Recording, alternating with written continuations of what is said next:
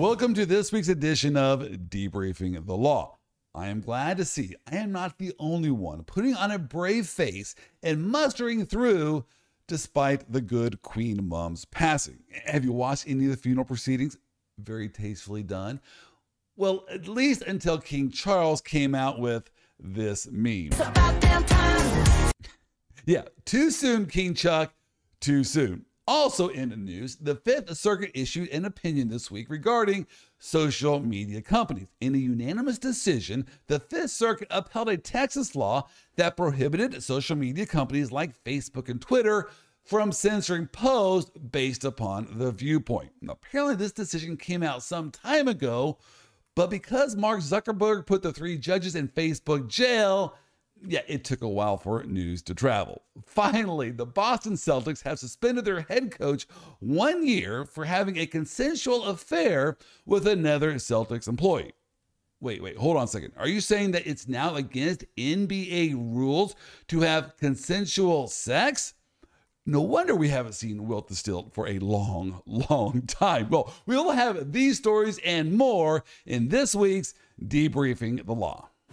All right, we are trying out new digs this week. Chris, thank you so much for joining us. We have, uh, how do you like these new digs? I'm digging it a lot, except I feel like I need to actually shave once in a while so I look presentable on the podcast. It does make it a little bit tougher, doesn't it? I actually ha- I changed my shirt twice. I actually did my hair. I mean, I usually I had to go more than my twice a week shower. I'm just kidding right. on that. When you work from home, sometimes you do got to check the calendar. Say, is is, is today shower day or, or worse shit, it's three o'clock in the afternoon, and you ask yourself, have I brushed my teeth yet today? Uh, the dogs don't care, and so sometimes it's kind of hard to figure that out. I know you don't know what I'm talking about, Chris. You go into your office, you're there at um a, a nice play. You're, you're not you, you have nice digs at your office. Oh yeah, you know it's better than my home, which is like 400 square feet of Halloween decorations right now. So, so there's not a there's not a whole lot of room to to to get this presentable. I have so, to I have to come into the office. Chris, we are going to have new sections, new segments during this podcast. We're going to highlight different quirky things in the law. I am thinking of one week, maybe we can talk about the crazy, most outlandish depiction of the legal profession by Hollywood. So that way, while oh, yeah. I'm watching TV, I actually can consider that work. So, hey, I want you to be on there the lookout. If you watch a movie, if you're watching Law and Order, by the way, that's how I studied for the bar exam. I just watched several Law and Order episodes, great legal stuff there. Better mm-hmm. Call Saul. I don't care. Um, uh, my cousin Vinny, if you see anything on your TV set that's a crazy depiction of the law, we can highlight it during this segment. But this week, we're going to start off with this segment called Attorneys Gone Wild. So immediately I thought of Arizona State University, Chris. And so, do you have any good stories to share about Ooh. Attorneys Gone Wild from ASU? I have more than enough. You know, when I in my early career of doing CLE here at ASU, we had some pretty good stories about uh, um, some pretty awful things that actually happened. We have um, one story. We will not name names. All right. But um, we have a uh, black faculty member, and one of the hecklers might be the word from the audience kept asking um, what made him a expert to talk about this subject. Okay. In in a very negative way, like I'm surprised that you're so articulate for a black man. I'm surprised that a black man passed the bar in Washington D.C. Wow. Things to, that, things to that effect.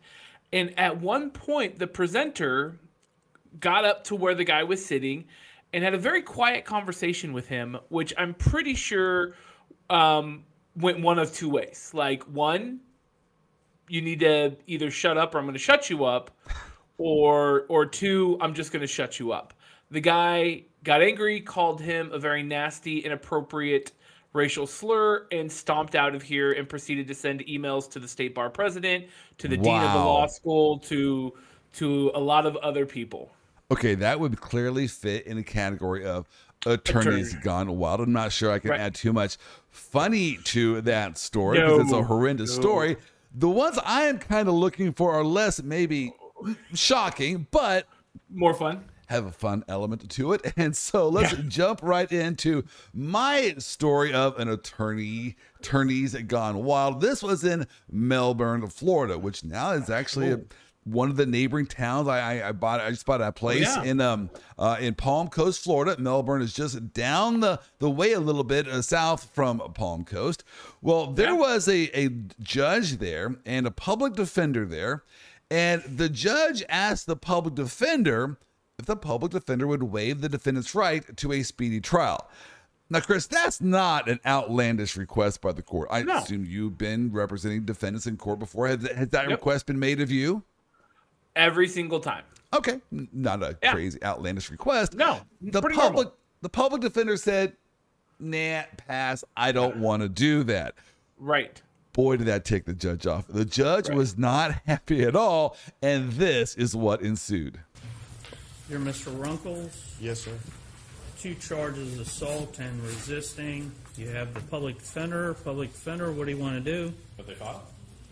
They have. I'm not waiving. All right. What do you want to do? What do you want to do? I'm not waiving.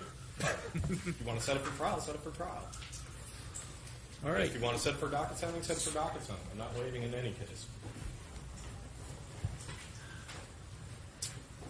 This, this is an You know, if I had a rock. I would throw it at you right now. You know, this is a- Stop pissing me off. Just sit down. I'll take care of it.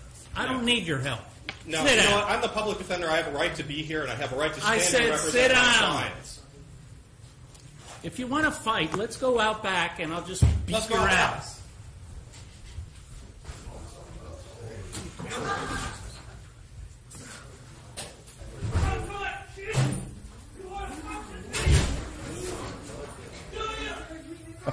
Do ya? Do you want to F with me? So the judge was so ticked off at the public defender. The judge said, You know what? Stop pissing me off. If I had a rock, Yep. I would throw it at you. Hey, why don't we just go out back and I'll beat your backside? Chris, have you ever seen anything like that in court? No, man, no. Most people keep their composure. This is, yeah, yeah. Somebody, somebody uh, ate their Wheaties that morning and decided to choose violence. So where do we start unpacking this story? How about here, Chris? You know, under uh, attorneys' ethical rules, there's a rule Yep. numbered 3.3 called candor towards the tribunal. It requires Yep. us to be honest with the court. Chris, I am wondering, is there a outer limit to that rule? Is there such a thing as too much honesty? You know, like in marriage, where if the question is asked, does this dress make me look fat? You should tread carefully before answering mm-hmm. him that question. But you get the idea. Is there such a thing as too much honesty in court? Here's where I'm here's where I'm going with this. When the Yeah. question is asked, do you want to fight? Does your answer have to be? Hell yeah. I mean, watch how long it took him to contemplate the question. If you want to fight, let's go out back and I'll just beat Let's your ass. Right. One more time. If you want to fight, let's go out back and I'll just beat Let's go your outside. ass. There is no thinking, no deliberate. It's like Nope. darn shooting right. I want to fight. Let's go at this judge. Yeah, well, what an amazing story. Right. Well, I mean, that's what I mean. A public defender at any moment is ready to box with a judge. Let's just be Okay. honest. Like right. we're we're ready we're ready to rock. But also like do you want to fight your judge? Of course I do. But a smart public defender would have preserved that for appeal. Okay. Right? He would he wouldn't have been quick to jump. He would that that is absolutely perfect situation for you to be like bias judge, bias court, bias everything, and you could win that on appeal later. And that would have been a good call because, Chris, Yeah. have you ever been involved in a fisticuffs engagement? Not with a judge. Oh no, but but anyone. Yes, very Okay, much so. Okay. Uh, I am I'm going to assume here that I know what was the first thing on your mind when you were offered that opportunity to engage in a fisticuffs engagement. It would be this. Hmm. Can I take him? Right? Can, can I see this guy's resume? Uh, what are his qualifications for entering into this fisticuffs engagement? Chris, here the judge had special ops training. He was trained in the military. He was fully equipped to beat this guy's backside. I am thinking if I was given an opportunity, I would have said, Judge, you know what? I think we, we can submit this one on the briefs. Uh, Let's do a written record here. No need to go in the back hallway and get my clock clean. By the way, to put a, a bow on this story, the judge cleans this guy's clock in the back hallway. You, you heard the commotion. The judge then comes back into court to this response.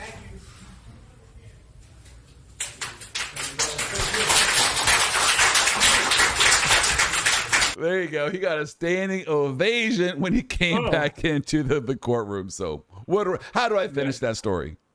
I guess there, there's probably like a ton more to that story, right? Like if the judge is coming back to a standing ovation, then that public defender was probably not exactly everybody's favorite the entire time. Maybe he had it coming. I, I, Right. just say, even so, Right. maybe they should have picked a different way to resolve that. But that Yes. clearly is a great lead off for our attorneys gone wild section. Oh, All right, Chris, sure. we are here to talk about the news, to break down the news, to debrief the law. And so there is a huge case that was decided this last Yep. week. And I'm telling you, Chris, it's called Net Choice v. Paxton. And in this case, I, I am su- suggesting this case might be one of the biggest cases decided in our lifetime. I, ho- I maybe I'm blowing this out of proportion. I don't know, mm-hmm. but I think this case is that huge and that significant. Here's Right. what happened. Texas passed a law called House Bill 20, and this law generally prohibits your social media companies like Twitter, like Facebook. It's only the big ones, not the small ones, but the big ones. It hmm. requires them not to censor posts based upon the viewpoint of the, the speaker. So in other words, if they don't they do not like the post, they disagree with the post, they cannot censor this. And they have to establish boards when they do censor anyone's post to justify why they censored this post. And Chris, I think this is a huge game changer. This is why I, I, I'm a constitutional lawyer, and I've been Right. asking myself for the longest time what is the future of free speech? We have a First Amendment, right? And we'll, we can unpack that here. We can have a discussion about Yeah, the. First Oh, Amendment. yeah. But I want to just back up a little bit from that and just say, Chris, what do you think about freedom of speech? Just generally, is it a good thing or is it a bad thing? Well, it's the foundation of a lot of our freedoms, right? The the fact that you and I are here right now to be able to criticize the law Right. and make fun of that judge, that's free speech, right? The ability to to have a differing opinion or redress your government, that's free speech. The ability to to to run for office and say what you support and what you're against, that's free speech. Now, it's not It is, just yeah. the ability to to utter the words out there into the world, right? To wanna write, be able to write reach- it out, type it out, whatever it looks like. you want to reach an audience. That's the point. Right. Now, back in the Revolutionary War times when our nation was being founded, you did not have social media. Now, Chris, you're not as old as I am. Trust me, I was there. Yeah. You didn't have Twitter or anything like that in the 1776. No, no, 1791, whatever number you want to use for the start of our country you had printing presses and what happened back that's how you communicated with the masses was through the printing press well the good king uh, over there in england thought that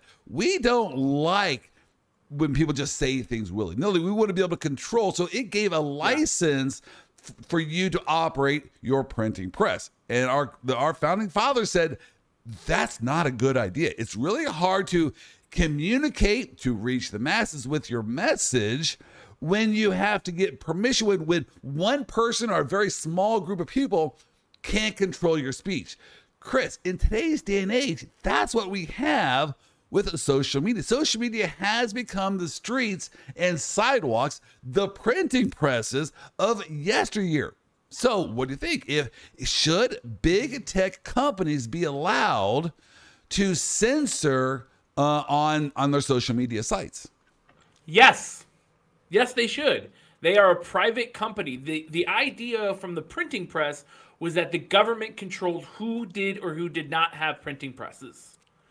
And when everybody has a printing press and everybody can use their printing press, the government can't censor it. These But- are private companies. But not everyone has the social media site like Facebook or Twitter. That's what I'm saying. In today's day and age, you only have a handful of them, and they all seem to be suppressing viewpoint is from the context of just pure not- free speech, free exchange of ideas.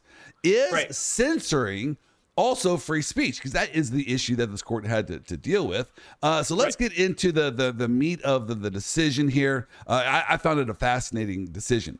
The issue came up with so so this Texas law prohibited these social media companies from censoring speech, basically. Right. And the issue is, is that speech? Now, I, got that. That's an interesting thought. Is censorship the same thing as the freedom to actually speech? And this court said. No, in this context, your ability to censor, to silence people is not the same thing as freedom of speech. Any thoughts? it's a really weird line, right? Because it's the absence of speech could be. In my head, this is what I equate it to. You have a right to remain silent. Right?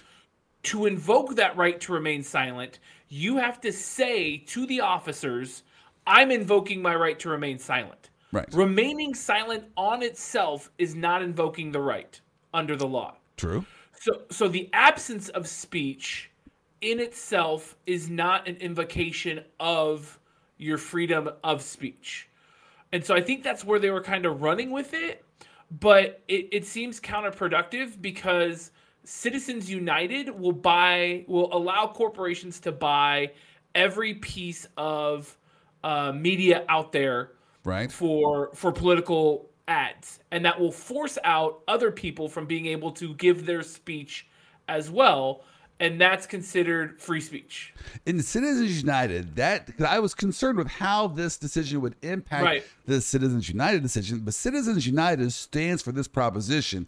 You can have corporate speech. Corporations can speak, and that was a a radical concept. A lot of people don't agree with it. No, corporations are not the same thing as individuals. Individuals have the right to free speech. In Citizens United, the Supreme Court said no, even corporations have the right to engage in speech and, and political Right. speech. And sometimes that equates to giving money to buy the speech, but whatever, corporations have the right to speech.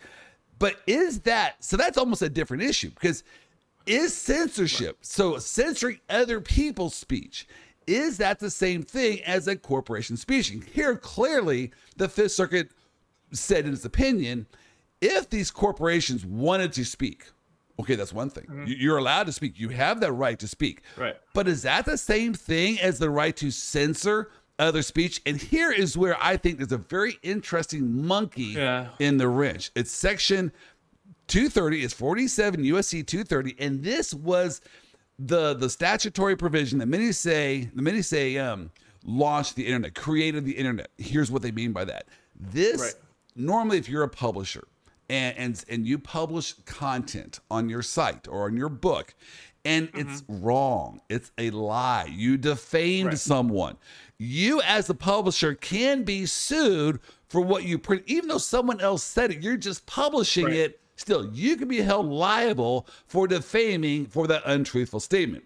But uh, so a lot of these social these social media companies were concerned, saying, "Well, we're not going to allow for other people to speak on our site because what if they tell an untruth, they defame someone? We don't want to be held liable." Congress said, Right. "Don't worry about that. We passed this law, 47 USC Section 230, and it says this: as long as you are not editorializing." You will not be found liable for what is said on your site. So, almost by definition, you are not an editorial board. You are just simply a street. Right. You're a sidewalk. You're a, a, a piece of paper. That's all you are. You are not actually engaging in your own speech by operation of Section 230. Chris, is, is Section 230 a game changer here? Because by definition, they cannot be editorializing. It depends again what is the definition of editorializing? What is what was the intent of congress at editorializing? Is editorializing going in and changing the words that people are posting on their website? Or is it completely deleting posts that are deemed to be dangerous or false or um, misleading or anything to that effect? Like it it comes i mean this is very complex litigation that you and I as as lawyers are trying to wrap our heads around, let alone Right. lay people who are trying to understand, you know, what the definition of is is, and and figuring out what does editorializing in the intent of Section 230 mean? Well, basically, what in under Section 230, these Right. social media companies are allowed to not publish someone's opinion if it was going to be like, Right. let's just say, involving pornography. If it's going to involve, you know, uh, pictures of, you know, obscenity involving minors and things like that. Okay. That's that's not protected speech, and you can Right. prohibit that kind of stuff from being on your site. But when it just comes to, I don't like this speech. I disagree with your viewpoint. I think you are wrong with it. Well, no, you, you can't do that. This is an open forum. And, and so, by operation of, of Section 230, this is not the social media companies' speech. They are not an editorial board. They are just simply reposting other people's speech. It takes out of the First Amendment context. Chris, I think this might be the way in which you can force social media companies to kind of follow the contours of the First Amendment. I say kind of because we know the First Amendment only applies to the government, to state Right. actors. That's, that's by operation of the First Amendment. It only says Congress shall make no law that re- ab- Right. abridges your freedom of speech. But that's why I started off this conversation with okay, I get that's how the First Amendment is worded, but as a society, are we not better off? When we have the full discourse of ideas, we allow for freedom of thought to be expressed out there. And since most of our thought now is expressed on the, the social media sites, on the internet, a lot of people are cut off. Now, Chris, here's another thought, another take, which I am bothered by. And I want to mm-hmm. get your take on this as well. I wonder if people can even have a discussion on this matter without politicizing it. Because I think the ACLU should be a supporter of this decision. Because the ACLU, the way I understood that organization, used to love free speech. It could have been the most outlandish, crazy speech out there. It deserves protection under our laws. They liked for the full disclosure uh, discourse of ideas. But because we are so close to elections and we know how this impacted the previous election when certain social media companies would not allow posts about Hunter Biden's laptop, which now apparently is the subject of an FBI investigation. So there must have been something there, right? That these social media companies were wrong when they said, no, there's nothing to see here, just move on. Uh, uh, no, there's actually an FBI investigation over right now. Surely it's something we can talk about, right? Um, but can we have this discussion and view it outside of the lens of our own politics? No, it's not. It's it's it's not there because we're fighting a giant war against mis- misinformation, and the the idea that when misinformation is presented as truth and fact, that and then when that misinformation is then removed, people are like, "Oh, censorship, censorship, censorship." You are going out of your way to present misinformation to muddy the waters. The Hunter Biden laptop issue muddies the waters. It's misinformation left and right because there wasn't an FBI investigation until recently, right? And we're in 2022, but they wanted to bring up Hunter Biden's laptop three and a half years ago when there wasn't an FBI investigation and they wanted to muddy the water saying, look, Joe Biden is unfit to be president because his son is a cokehead. But is that not relevant information? No, it's So not relevant think- information. It's Well, misinformation. You would- you would it's never- misinformation. You would never suggest that the government could suppress that kind of speech. No, the government the government is not should not be in the business of regulating speech. Right. It is whether it's on a relevant. Whether or not you like it, it is relevant. And having some side suppress that information, you have to admit that's pretty dangerous to, to suppress speech just because you don't like It's not what it might implicate or indicate. It's not suppressing speech because you're not presenting a truthful story. You are presenting a slanderous misinformation provided to support your political ideology. Well, was it a truthful statement to then say there's nothing to see here and move on when apparently there was something to see there? So much so that it has now resulted in an FBI investigation. At the time that it was uttered, it was a truthful statement to say there's nothing to be here, move on. No, no, no, no. Yes. Th- th- it- it's I- the same I- information. It- No, it- it's not the same information. No, it is misinformation that was misguided and used as a political pundit to try to sway the election. Right? Uh, if and 3 years later it results in a FBI investigation. So so you mean to tell me that all these people that are spreading this Hunter Biden absolute nonsense is three years ago who has no clue other than they want to smear Hunter Biden and smear and smear Joe Biden that they should have been given the same platform to do that to influence voters to vote for Donald Trump, who is also under indictment from the FBI, from the New York Attorney General, and say And- that would have been it's And that information was not suppressed. So if you're going to suppress information on one side, why don't you suppress Right. it on both sides? My point is that's a dangerous game to go down when you start to say, I'm going to suppress information on this one side. You let it all out, you let the voters decide. No. At least that is the issue on free speech. So in this case, if the politics were the opposite, would people be having a different opinion on this decision? No words, because if, if they had said, you know, we're going to suppress this information about uh, Donald Trump, we want him to be elected president, we think he's much better than his opponent, we're going to suppress this. Would not the Democrats be saying that is a bad thing? You should not be suppressing this information about Donald Trump. They suppressed the Hillary Clinton Russia dossier that was clearly false. That they found out was false two years later. When Hillary Clinton tried to say there was Russian ties for Donald Trump, they suppressed that information. So, yes, they've suppressed Democrats' information, they suppressed Republican, Republican when it's non viable information. And I don't think for a second that we need the government coming in, and this law in Texas specifically is is centered around the idea that they're being censored, and they're not. They're putting out misinformation that people are denying, and misinformation that is being put out by both parties right now needs to be suppressed because it is creating a stupid populace and is creating meme culture and is turning our, our elections into a 30 second soundbite of who can sound better for 10 words. Well, Chris, I do think you have helped to establish my point, which is this. I do think this is a huge decision. Huge. Like it or love it, I think this is a, a, a potential game changer on how Yep. we view free speech. I personally, since my dad was a journalist, he loved a free speech. He's like, you know what? I mm-hmm. think it's very dangerous when powers that be suppress things. You know what? I trust the American public. Just let the information out there and then let us sort it out. But when powers that be sort it out for us, that's when things go awry. But um, hey, that is why we have this podcast. Right. All right, Chris, it Well, is that- now.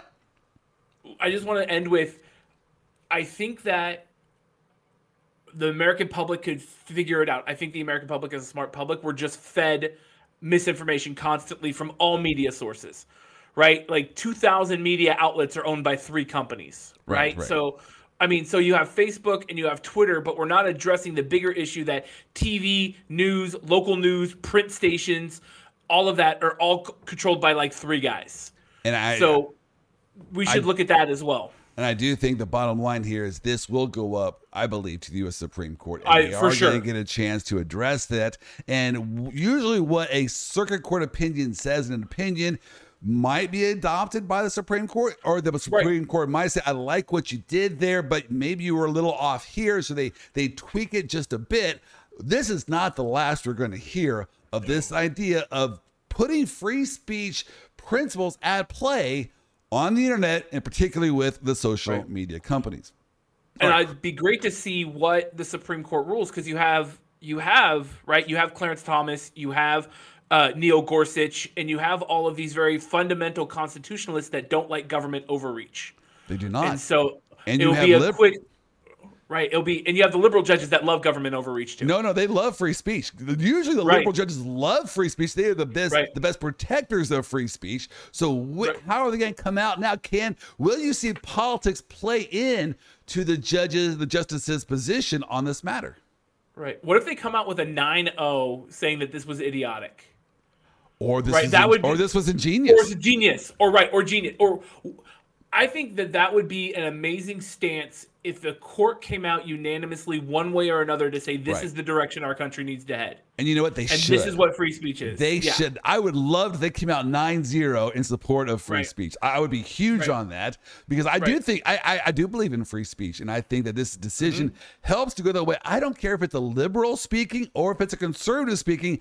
I don't like government censorship. That's what they do over there in the Kremlin in China. They censor information. I don't like that in America. I like freedom of speech, generally speaking, and um, obviously you don't want to have obscenity. You don't want to have defamation. I don't want freedom of speech to that uh, regard. But when it comes to ideas that I disagree with, I don't care if I disagree with it. Let's have a debate. Let's talk about it. Better yet, let's go on the Debriefing the Law podcast Yes. where we can air this out.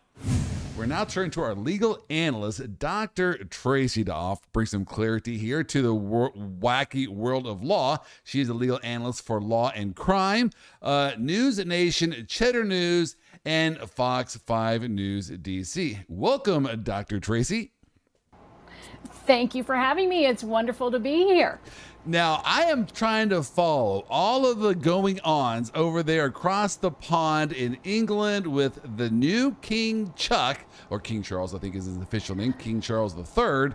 I am just one, because I know we get our law from England. I mean, I'm a history major, which, by the way, is the most worthless degree a guy can ever get. Walmart does not care that I put history major on my resume. But I know we get our laws from England.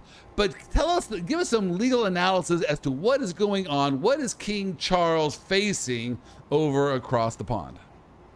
Well, we did get our legal system from England, but we improved it. So I would um, agree I will that. say that significantly. Uh, what is going on with King Charles across the pond? Uh, first of all, I don't know why he picked King Charles as his name, other than simplicity and maybe uh, he's used to being called Charles. The first two Charleses were sort of difficult uh, based on, on historical records. Um, they had some problems in their backgrounds uh, and things didn't go all that great for them. Um, but you know, it, it is what it is. So uh, he is king at the death of the queen. He doesn't need his coronation to be Okay. king at the present moment. So that's the first thing. Um, the king is a largely ceremonial position. Now, why, why is that? Why is he automatically the king? Is that common law? Is that tradition? Is there like a parliament edict on that matter? It it is it's considered uh, to be uh, line of secession. Um, it's sort of what happens when uh, a, someone passes away and a property is owned by joint tenancy. Okay. For those who are familiar with real estate law, if you own property in joint tenancy, it passes from one person to the other uh, upon the death of, of, of, an of one of those two individuals. So it, it happens just by automatic uh, operation of law. Uh, and so he is, uh, you know, the next heir in line to the throne, and or was, and became king automatically, just like it happened with, uh, you know, the late Queen Elizabeth II. Okay. When her father passed away, she was automatically queen and uh, it, it's it was an interesting period of 10 long days uh, of introspection for me to think about those concepts because you would think becoming for example president is a happy occasion you work Right. really hard to make that happen but when you become king or queen it's because of the death of most likely your parent Right. and so it isn't filled with happiness for you Unless you beheaded the per- the previous one. But yeah, I get. Mostly it would be a very bad moment in, in your lifetime. Exactly. Uh, and his job is primarily ceremonial. Uh, he gets a red box every day uh, that contains all sorts of government papers that he reviews. Uh, the king signs off on laws that are passed, but again, that is a ministerial duty. It is Right. not something that he can refuse to do. Um, he's kept informed. He has an audience with the prime minister each week to find out what's going on in the government in his name. But the king eh, or queen chooses, and and it, they say it's by by constitutional tradition, to remain what is called neutral on matters of state. So they don't become political. They aren't there to be persuasive, which is going to be a difficult job for Charles since he spent a good deal of his time as the Prince of Wales being an advocate for causes that are important to him. So now he has to take a step back, and he's just. And how? What is it going to mean for him actually on his day-to-day basis? Because I think he actually had a business that he was he was running. I think he's going to pass that off now to uh, to his kids. Um, how, how will his daily activities change? Well, his daily activities will include things like he gets that red box. He's got to go through all those bo- that box each day. So that that's a new box each day with all the important things that he needs to know, and he needs to read through those things. Uh, he will meet with dignitaries. Uh, he will continue to be a, a, patron of various charities. One of the purposes of the monarchy is uh, to be patrons of charities in order to bring them publicity so that they can then uh, earn uh, money through whatever, uh, it, whether it's through, for example, buying tickets uh, to be able to attend an event where maybe the king might be in attendance um, because of, of uh, attention that's put on that organization as a result of the uh, king attending that that particular event, thereby encouraging other people to give to that organization. There are lots of different things that happen, as well as uh, financial contribution from their own resources. Uh, the royal family does contribute to these different organizations, and so uh, the job will include serving as a patron to, and I think it's thousands of, of different charities that. Uh, over in, in the United Kingdom, folks depend on to receive certain services. Um, there are lots and lots of charities over there that provide services to everyday people in, in different situations. Interesting. Now, I do believe if you look throughout history, that people, once you get in your moment, your spotlight, yeah, you have a job parameters or you have duties, but you know what? You also have an opportunity to put your own stamp on things. And if you're persuasive if you are a, if you're charismatic you can get followers and you can maybe have your own agenda. Because i mean come on this is your moment. You are now the king of england. Is there any thought as to will he do something really out of the ordinary or or how will he place his stamp on his reign? Um, based on what, uh, what I'm hearing, he is planning on, I believe, uh, reducing the number of working royals. Uh, right now, there's a whole bunch of them. So he wants to be uh, known as the firing king.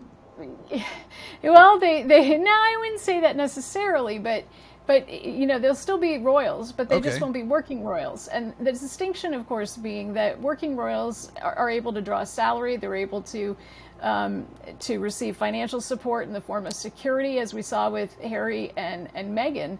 Uh, they were unable to obtain security um, except through their own private finances once they took a step back from the royal family. So there is.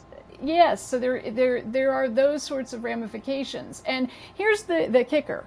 By doing that, I think that what that does is it consolidates wealth in the working royals so that they're receiving more money from what is a grant that's given by the United Kingdom uh, Parliament, by Parliament, to um, uh, fund the royal family. Now, I, I am just curious because I, I, mean, I have two boys and, and I, I love them both.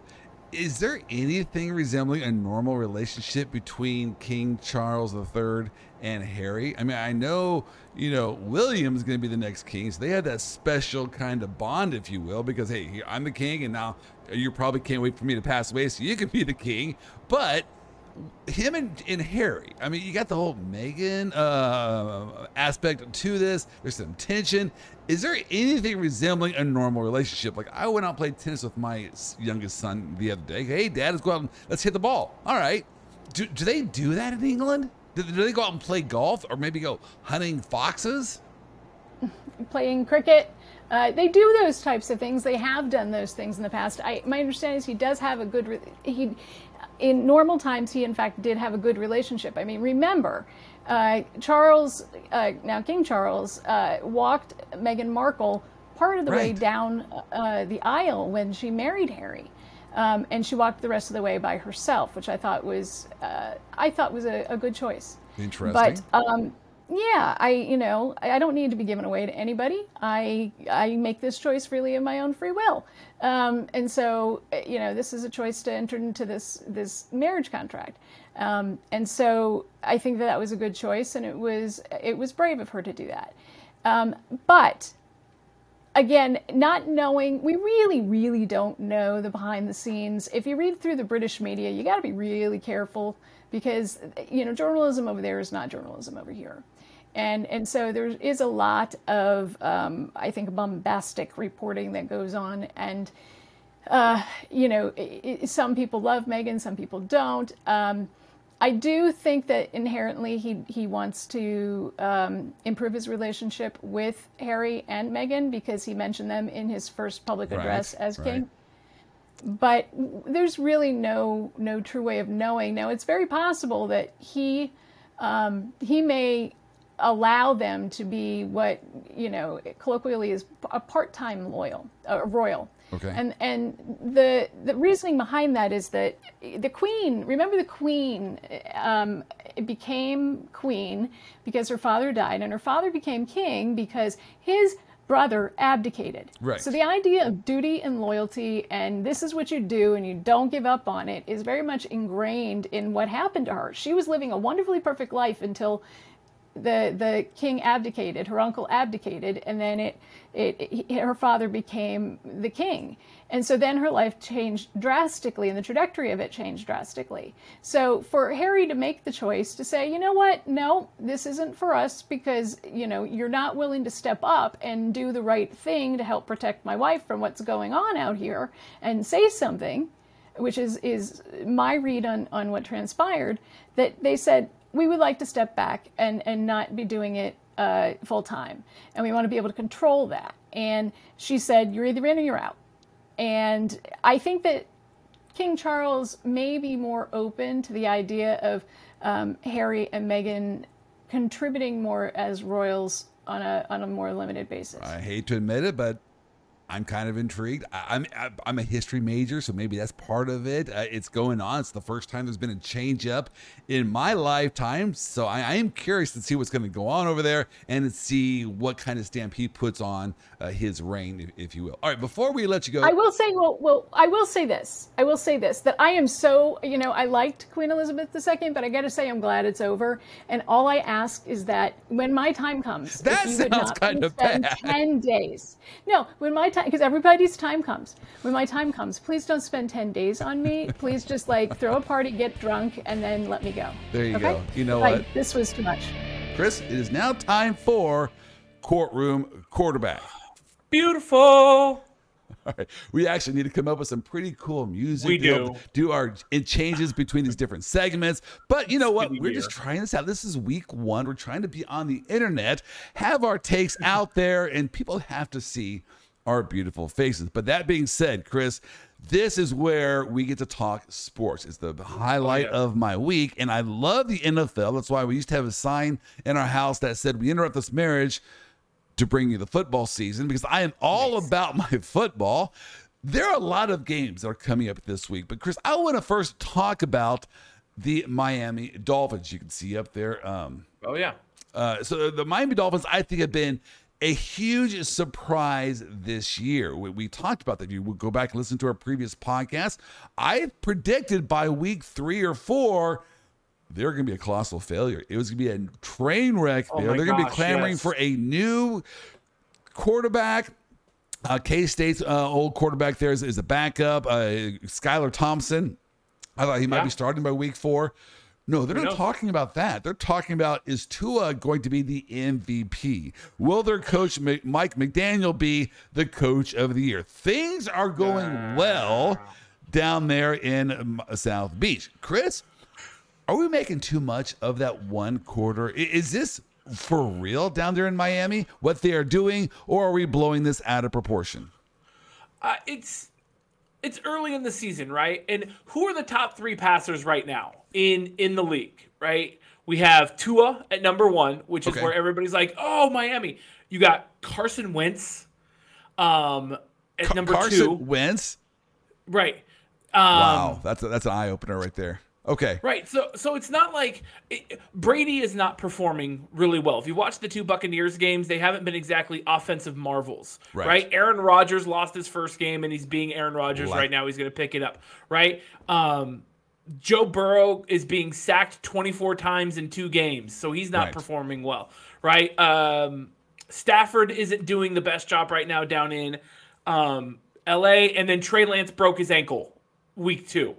So Okay. it's not like it's not like we're having these like quarterback brawls. It is easy to rise to the top when everyone else is still just kind of hanging out, not doing much. Okay. That being said, Tua has put on more of a show in these last two games than he has at all in his career. Right. So I mean, he's he's hitting Waddle, he's hitting Hill. They're they're they're gelling well with the new coach, the the former offensive coordinator from San Francisco.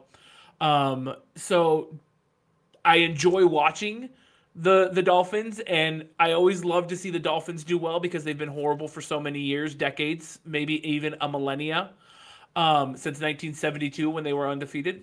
But um, I don't know. I, I'm gonna go with no. I'm gonna go with Tua is gonna flame out here soon, but I appreciate the all the love he's getting right now.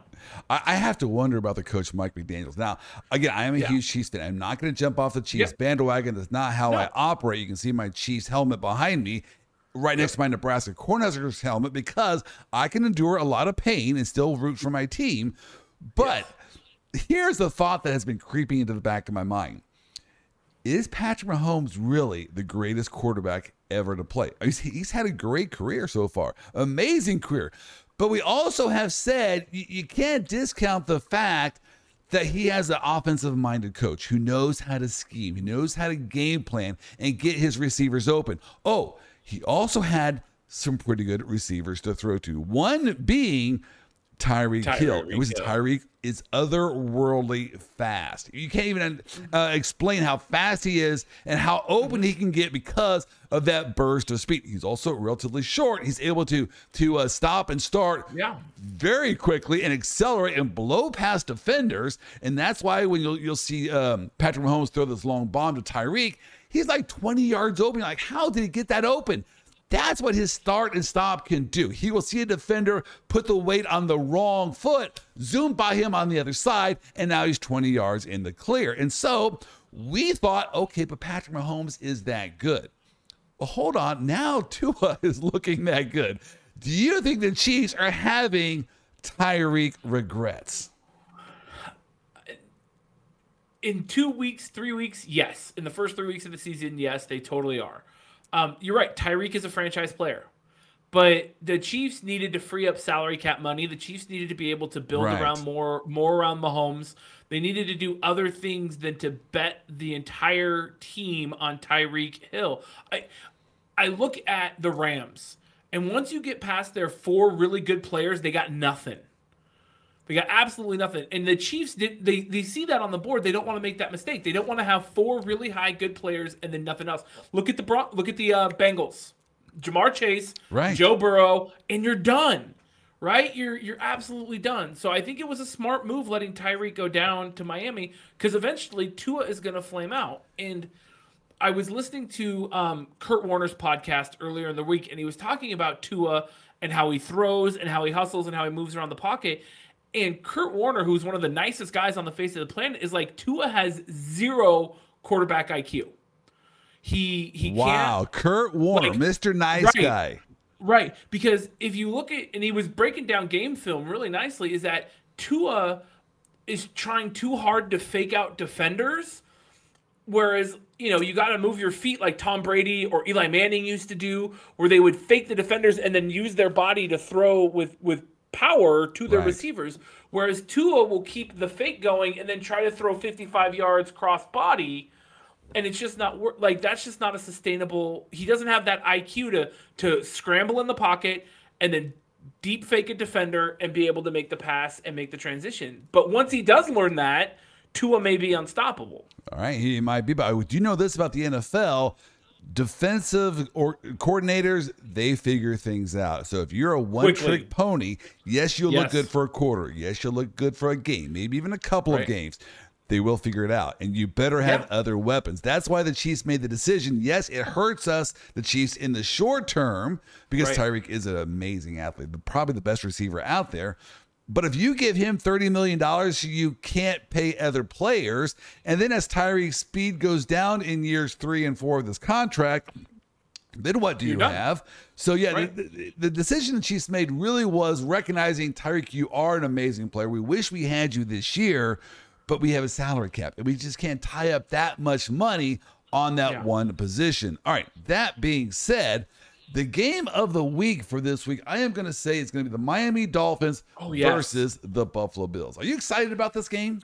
Oh my gosh, I'm absolutely excited. I mean, Josh Allen and um, is is running my fantasy team right now. Like Okay. he is he's carrying it. So I am all about all about this game. And if I'm lucky enough to have Josh Allen connect with Stefon Diggs a lot, I'm gonna rule my fantasy league. You have Diggs as well? so I do. I got I got the Allen Diggs combination. It was quite the pickup on fantasy draft day. You should be number one in your league right now. Uh, Right. It will bite once your team has a bye week. But that being said, Oh, yeah. this is going to game that's going to expose the Dolphins or cement them as rightful players in the, the Mm-hmm. Right. playoff push. And so I, I I'm a bit. I think that um, Mike McDaniel's the coach of Miami. I, he might be the real deal. He was the Yeah. offensive coordinator there in San Francisco. They made it to the Super Bowl. They should have beaten the Chiefs, but for a colossal mental breakdown in the fourth quarter when they forgot that they were a running team and decided to pass the ball. I have no idea. Thank you very much for doing that. But what a dumb decision. But that being said, he knows how to game plan. Yes, he made that one mistake. Uh, they made it to the conference championship last year, despite the fact they wanted to get rid of their quarterback. He was so horrible. Apparently, they had they, they they drafted a new replacement for him, but he was How's the offensive out? coordinator that brought that team to those great heights. Yep. So he might know what he's doing there in Miami. Well, we're going to find out here this week against the Buffalo Bills. I am really looking forward to this game. Oh, for sure. Uh, and we're going to talk here in just a bit. Actually, I have it up here right now, this screen. If you can see that there. Chris, I think there's an issue. There's going to be an issue in the AFC. There are just too many good teams out there. I Oh my you- gosh, you- yeah. You, see this graphic I have up there, or the, this list? Yeah. Those. So you you you have four different divisions in the AFC and also the NFC. So the division winner is going to make the playoffs. You also have three other wild card teams. Okay, so these are the three main divisions. You have the Dolphins, Bills, and Patriots all in one division. One of them, the Bills, are going to win the division. Let's say the mm-hmm. Dolphins or the Patriots. Only one of them, most likely, is going to make the playoffs. How about this division? Steelers, Ravens, Bengals. Come on. The Steelers always make the playoffs. The Ravens Right. have an MVP at their quarterback, and the Bengals, Right. come on, they were in the Super Bowl last year. No, Yep. only two of them are going to make it to the playoffs at most. How about this one? Chiefs, Chargers, and Broncos. Everyone is saying that's the best division. Uh, the Yeah. Chiefs are not going to win the division this year because of all these incredible teams. Look, of all those teams, only six are going to make the postseason. Who's going to be left Yep. out? Uh, Patriots. Good. I like that one. Knock them out. I don't like the Patriots. Uh, I'm gonna pull the Patriots out. I'm gonna pull uh the Chargers out. okay, Chargers. Interesting. Just the, Everyone's yeah, favorite. The Chargers. I know, but Okay. I'm gonna go. Uh, um. Okay, so now we're down to like when I need to pull out one more team. One more team. Steelers didn't perform. uh, You know what? Broncos country. Let's ride. You guys are not making it to the playoffs Wow, only one team from the AFC West is going to make the Yep. postseason. You have the Steelers, or you have the Ravens and the Bengals, and the Dolphins. Let's say being wild card teams making it. Yep. That's how tough, Chris. The yeah, AFC it's gonna be insane. And well, so that's this- why Tom Brady switched to the NFC. Man, it's a walk on to the Super Bowl. That's right. So yeah, this week here between the Dolphins and the Bills is going to be a huge game for playoff ramifications, and we are mm-hmm. only in week three. All right, I just oh, told yeah. you, Chris, the game of the week. I sure hope you actually can see it there on your oh, local Oh, yeah. TV stations.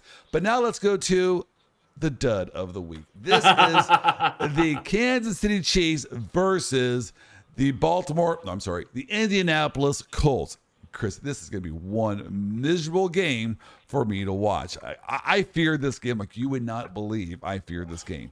Do you know what the Colts record is right now? Isn't it like uh, 0 and 1 and 1? I, you know, that's a good question. I think they're 0 and 2. But if you're saying they're 0, if they're, are they the team that had the tie the first week? I they think have they did. They have yet to they- win a game. They're playing horrendous. They're they want their coach fired.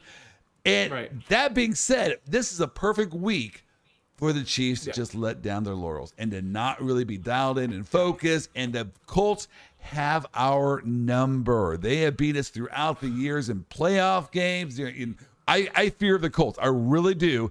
This is a sleeper game, and the national media might not be watching it.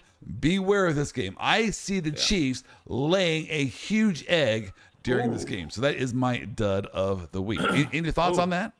Well, I mean, come on, man. The the Chiefs should be able to just not even play Mahomes and win this game. I mean, they're but They, the they would have a is- better shot if Mahomes did not play this week. They would true. be they'd be dialed in. They would be focused.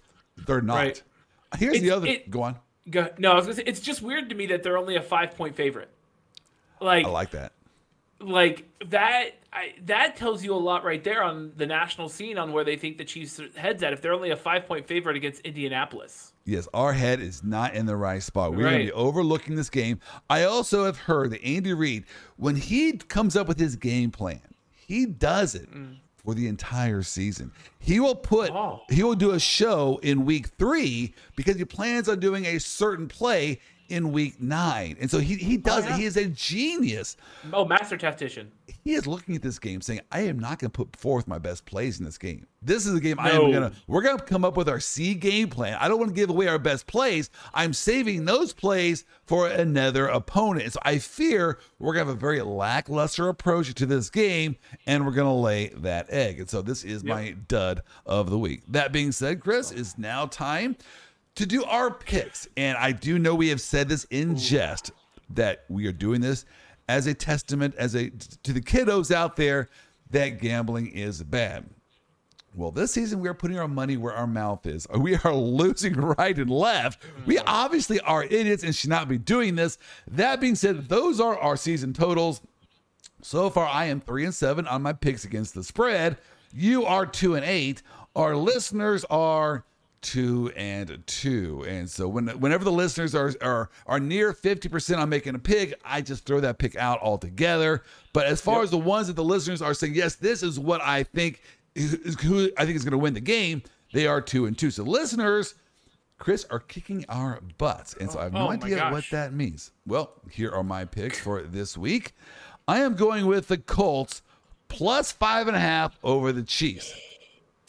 I hate to say it. I, I fear this game. I hope to be wrong. I see the Chiefs winning this on a late field goal. I do not think we're going to be dialed in. I sure hope and pray we are dialed Yeah. in.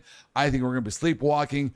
Do not be surprised if there are stories about Travis Kelce partying into the wee hours of the night the night before. That's just what we do. All right. Yep. Bills minus the six over the Dolphins. I see them running roughshod over the Dolphins. I, I, Yeah. I know we just talked about what a great story the Dolphins are.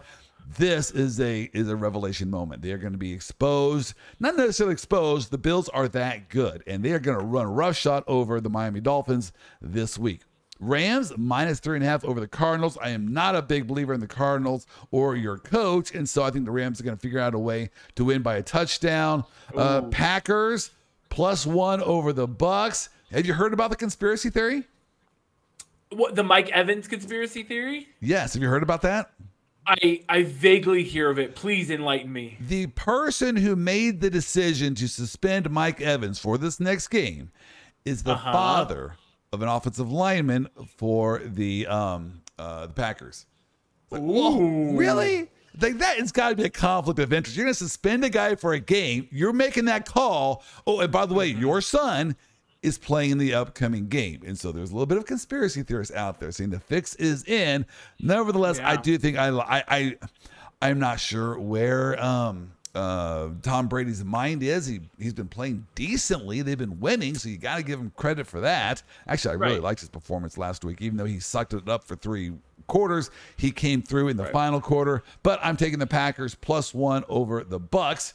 Uh, Yeah. And then Ark, I have a couple college games I threw in here. I'm digging Arkansas this. I'm digging this. is a um, is a, is not the favorite over Texas A&M. I am not a big believer in Texas A&M, uh, and so if I can get points with Arkansas, I'm gonna take them Arkansas plus two you over. A&M, and then here's my big one: KSU plus 12 and a half over the Oklahoma Sooners. Now this is interesting because the Oklahoma Wow. Sooners coach is a new coach this year, Venables. This is Yeah. his first year coaching.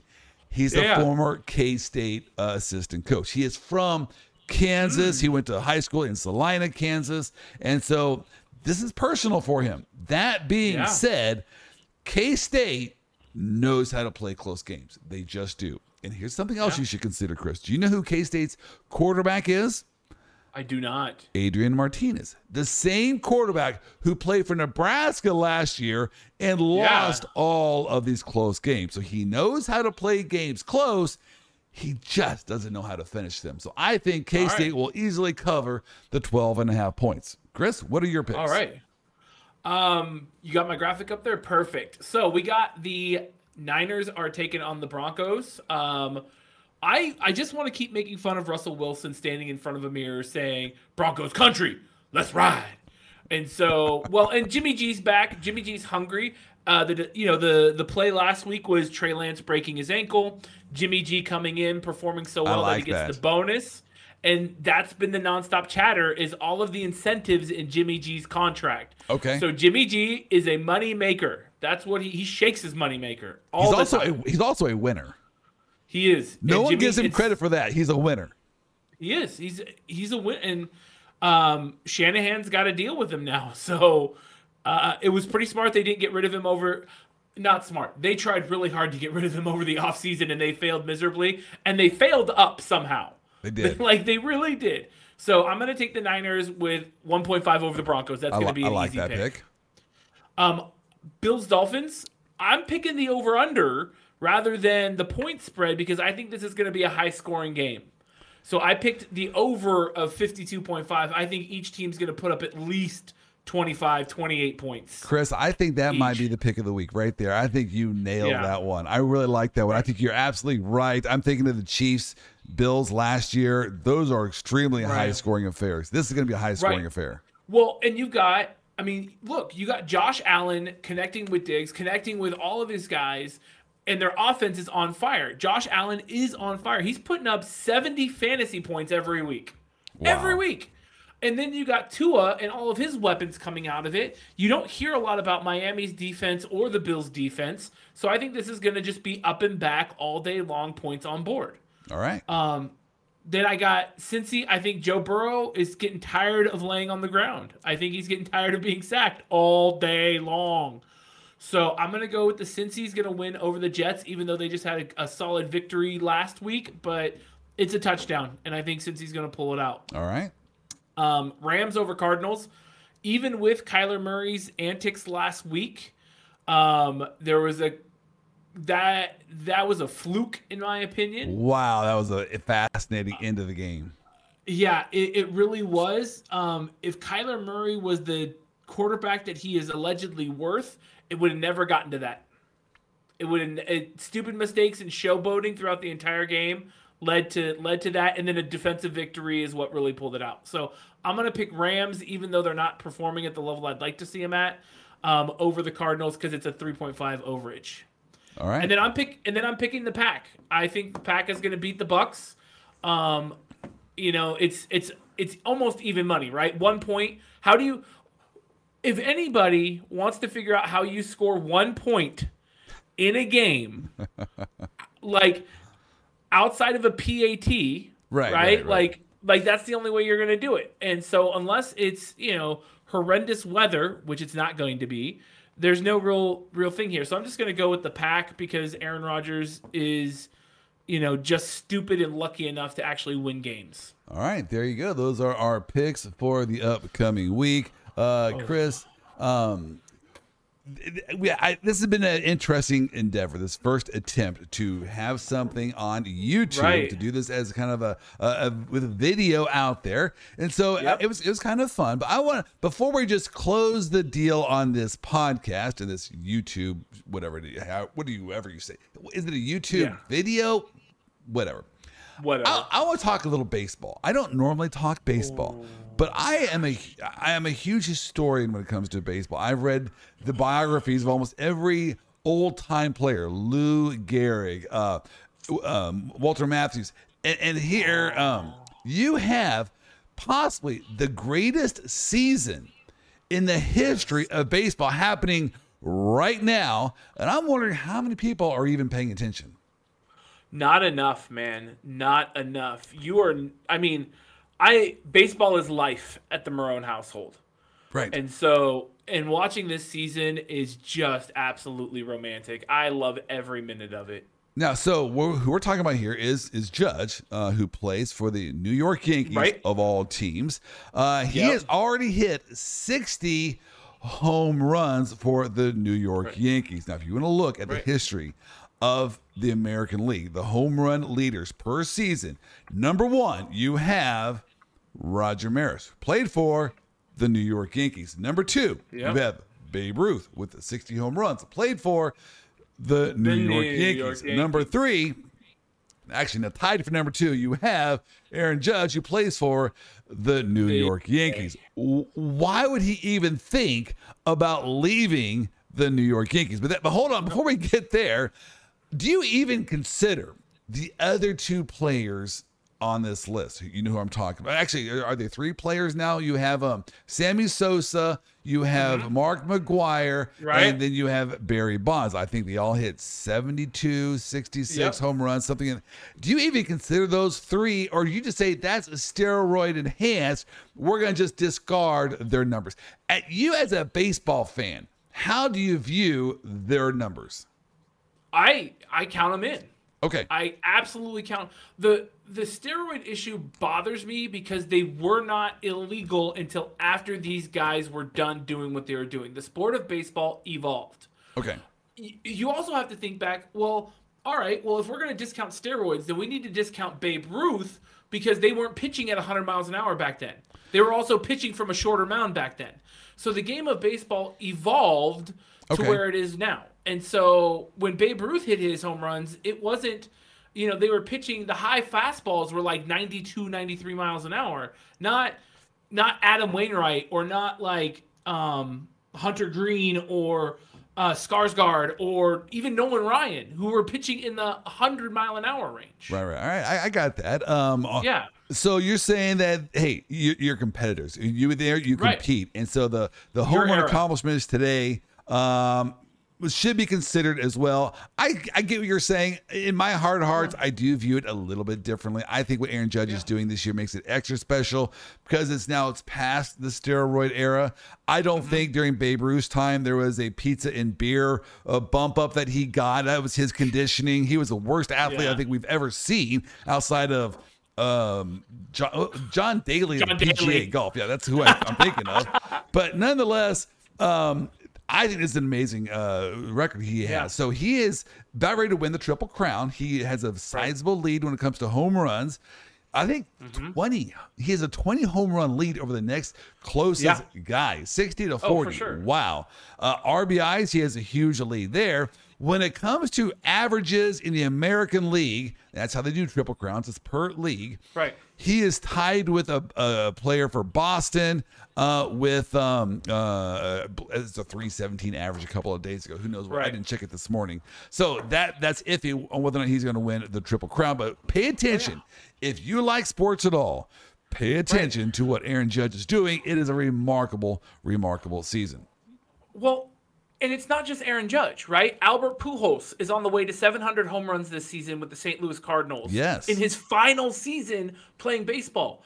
Um, Yadier Molina and Adam Wainwright had 325 starts together this season, which has never been done before. Shohei Ohtani is now at um, his second season in the league, and he has um, more home runs and a lower ERA than any pitcher in the history of baseball. And so this whole season around the Dodgers, as much as I hate them, they are the first team to have three back-to-back 100-game winning seasons. Okay. Wow. That's this impressive. is all yeah, this is all like 2022 is this history-making baseball year that nobody is paying attention. And it doesn't matter what team you're a fan of. It's all over the league. It it is like the Angels are already eliminated from the playoffs. So, Chris, and what I- Shohei Ohtani's still out there throwing strikes and hitting home runs. Oh yeah, the, yeah, he's one of my favorite players, no doubt about it. Chris, I think what you're really trying to say is if the football game is a dud, or you find yourself on a Tuesday with no football on, take that as an opportunity Baseball. to go check out baseball and see what Aaron Judge is doing. And it, it is a very much an historic season. If you can watch one of his home runs. Well, maybe that's uh, something you can will always remember. All right, hey, have a great week, Chris. Play some golf, watch some football, and we'll talk to you next week. We'll see you next week, Joel. Thank you for listening to today's podcast. If you enjoyed this podcast, please give us a five star review. We need your love to help us continue highlighting the funnier side of the law. I want to give a special shout out to our Vice President of Operations, Wendy Oster, without whom this entire operation would be a complete and utter mess. Sean Wynn and 155 Features for making me sound way better than I actually do. Brooke Bolin for our marketing efforts, and Ryan Kuhn and Paul Kuhn of Multiplicity Marketing for our technical and computer support.